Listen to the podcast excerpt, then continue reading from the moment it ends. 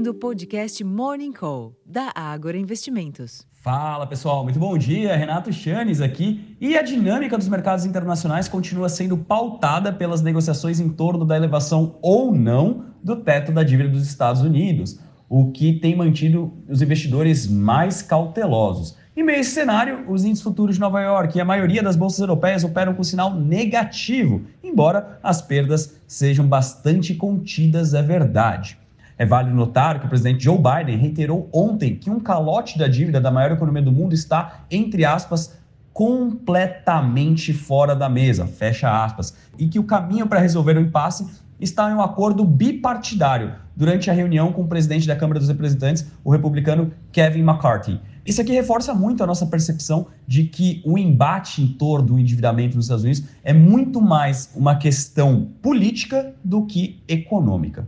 Para além da indefinição dos mercados acionários, os contratos futuros do petróleo operam em baixa modesta, revertendo parte dos ganhos de ontem, enquanto que os preços futuros do minério de ferro tiveram nova queda lá em Dalian, desta vez de 2,95%, cotados ao equivalente a 100 dólares e 28 centos por tonelada. Por aqui, novamente, os sinais mistos vindos do exterior não devem ser um grande referencial para os nossos negócios. Assim, e considerando também a agenda de indicadores mais fraca, o avanço da nova regra fiscal na Câmara continua sendo o principal gatilho de curto prazo para o desempenho dos ativos domésticos. O relator do arcabouço fiscal, o deputado Cláudio Cajado, do PP da Bahia, afirmou ontem que o texto já recebeu 40 emendas, mas, entre aspas, aqui, muitas estão sendo retiradas, fecha aspas, pelos autores, segundo ele próprio. Em termos de agenda, aqui no Brasil, destaque apenas para a publicação às três e meia da tarde do segundo boletim macrofiscal de 2023, com projeções de curto e médio prazo para PIB, inflação e resultado fiscal, isso tudo pela Secretaria de Política Econômica, a SPE.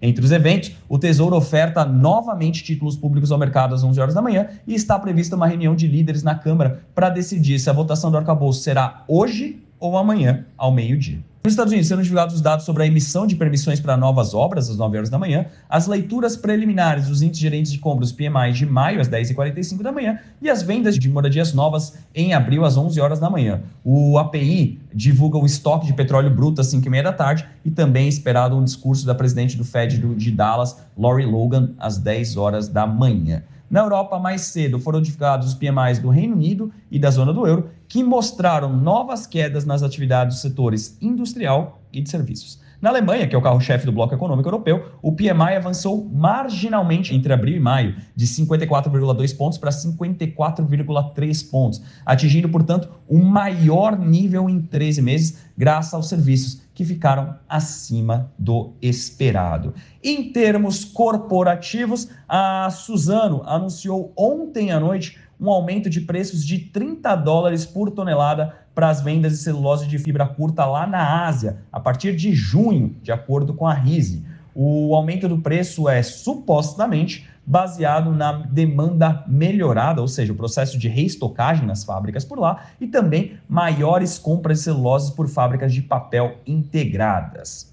Na nossa visão, a Suzano ela não tinha divulgado o último preço líquido para o mercado chinês, embora as últimas notícias apontassem para preços em torno de 450 dólares por tonelada, o que é um nível bastante deprimido. O que significa que com esse aumento, a Suzano elevou os preços para 480, o que não é nenhum alento.